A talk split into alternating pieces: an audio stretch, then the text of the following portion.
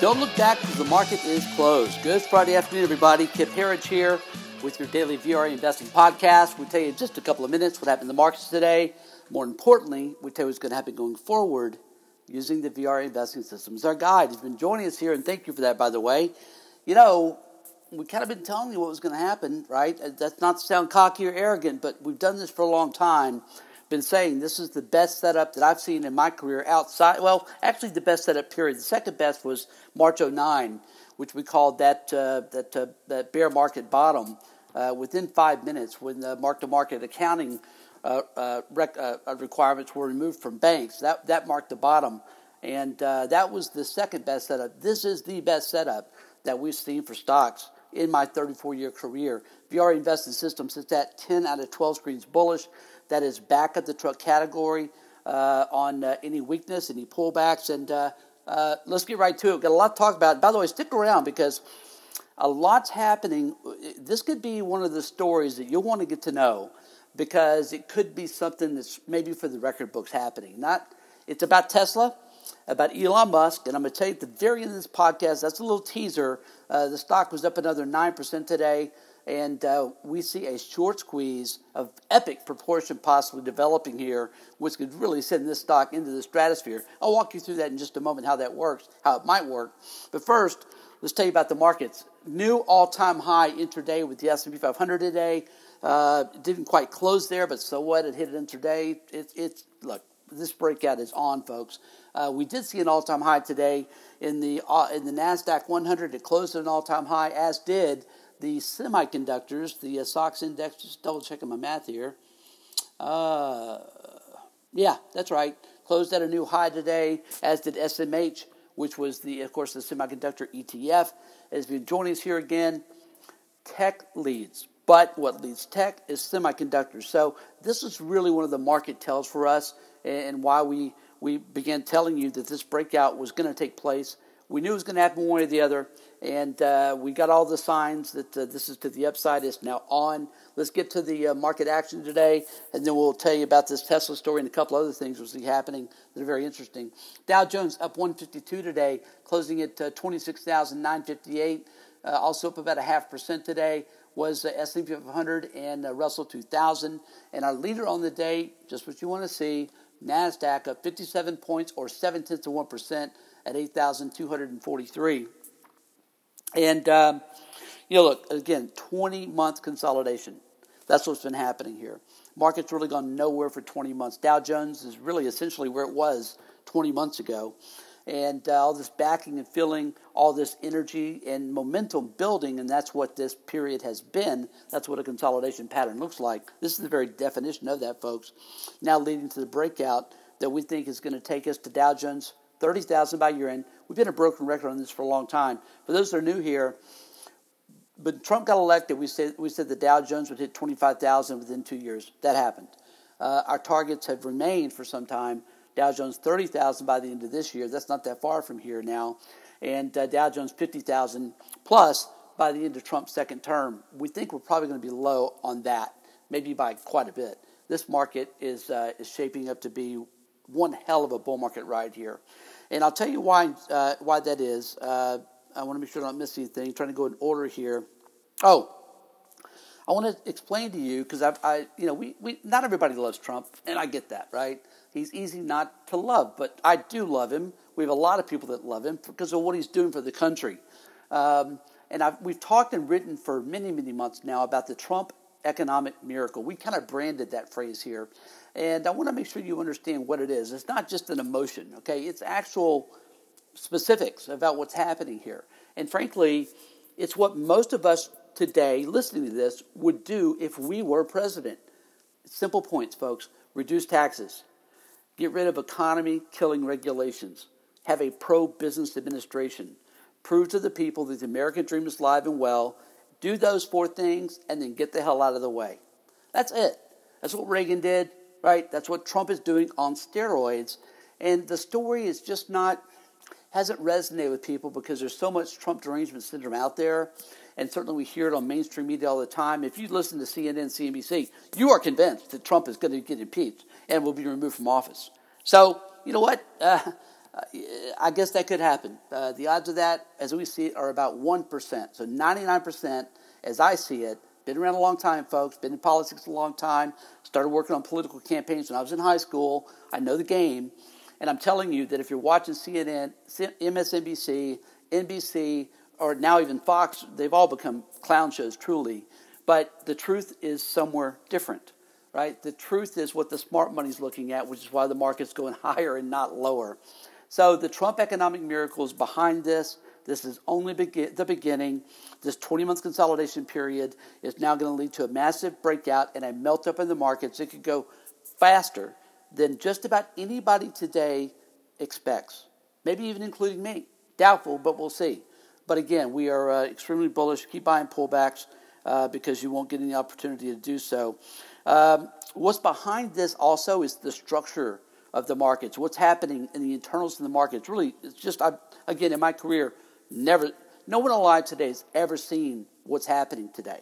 Here we have a market at all time highs with bearish sentiment among investors almost equally at all time highs. It is stunning. Uh, we know that we, from the sentiment reports, we get AAII and uh, all, the, all the sentiment readings out there. They're not at lows like they were last December. I'm not talking about that. But I'm saying, you know, we uh, bulls are barely outnumbering bears. Now, that's insane because, again, the market's at all time highs. People should be salivating to be in this market, but they're not yet. As a contrarian, that tells you one thing very, very clearly. You must be very long this market because the markets do the exact opposite of what the majority thinks they should do. That's the way the stock market works. Always has. Uh, I don't think a lot of people really understand this, but I'd encourage you to spend some time thinking about the, the, the, the reasons for this. Everybody's out of the market. If they've already sold, they can't sell again. Right? So even on bad news, stocks go higher. Now, what if we get good news? That's where the magic happens. With good news and people out of the market, the shorts have to cover number one. They cover the shorts and they go long. And people that are out of the market that are in cash, for example, or in bonds, they have to sell those positions, get out of those positions, and then move back into stocks. So you get this fuel based move higher from liquidity returning to stocks because contrary as a contrarian, these folks are so bearish. You know, it's a process of becoming bullish. That's what we're seeing play out right now. And the other thing, and this is from an institutional, aka smart money, they're not really, but the big money, we'll call it, they are very bearish.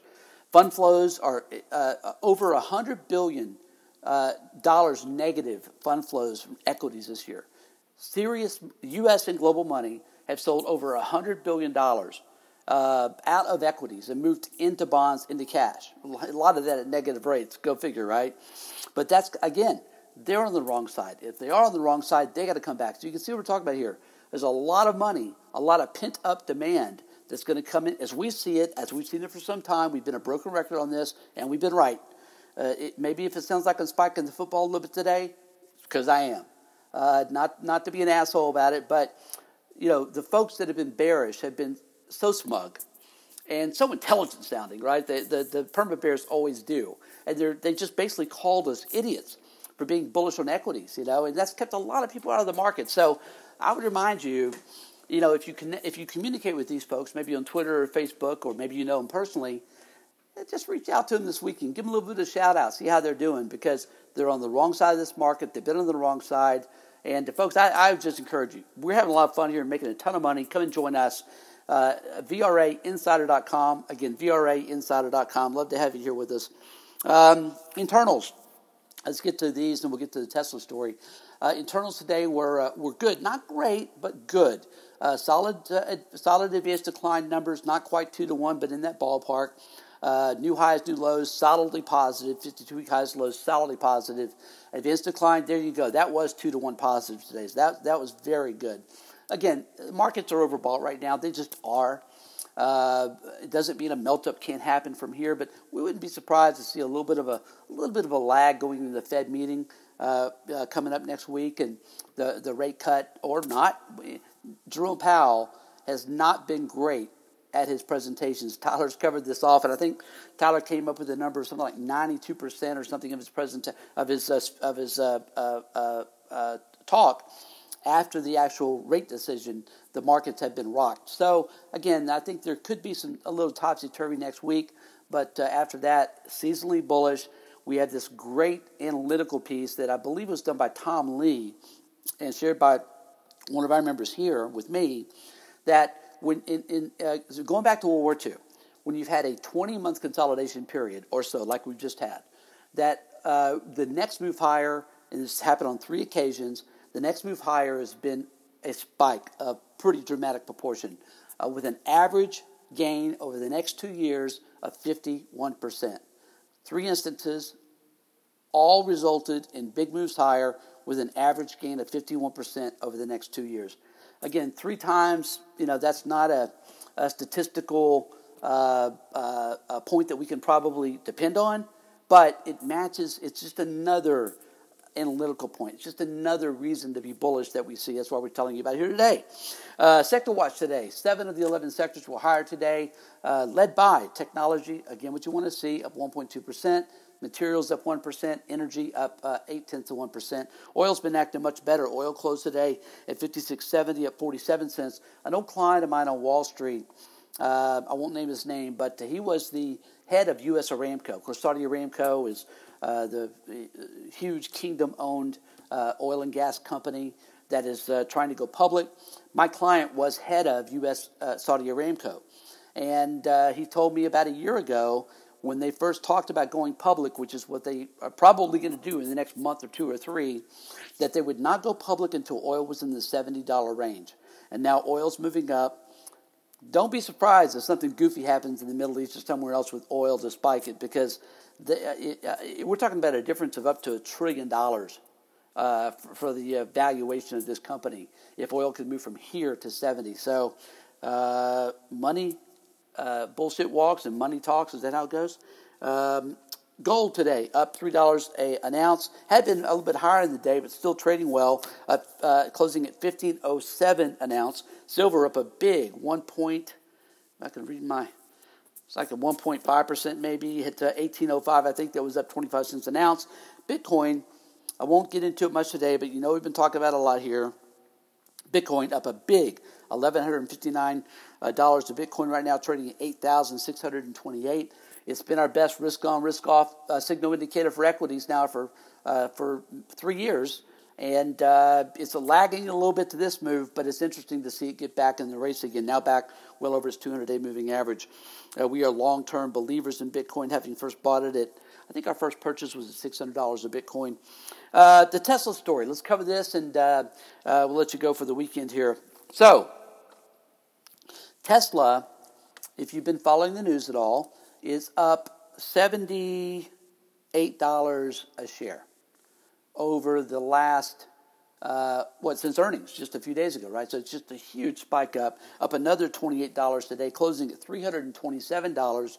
Uh, I believe that's where it closed, in that range, $327 a share.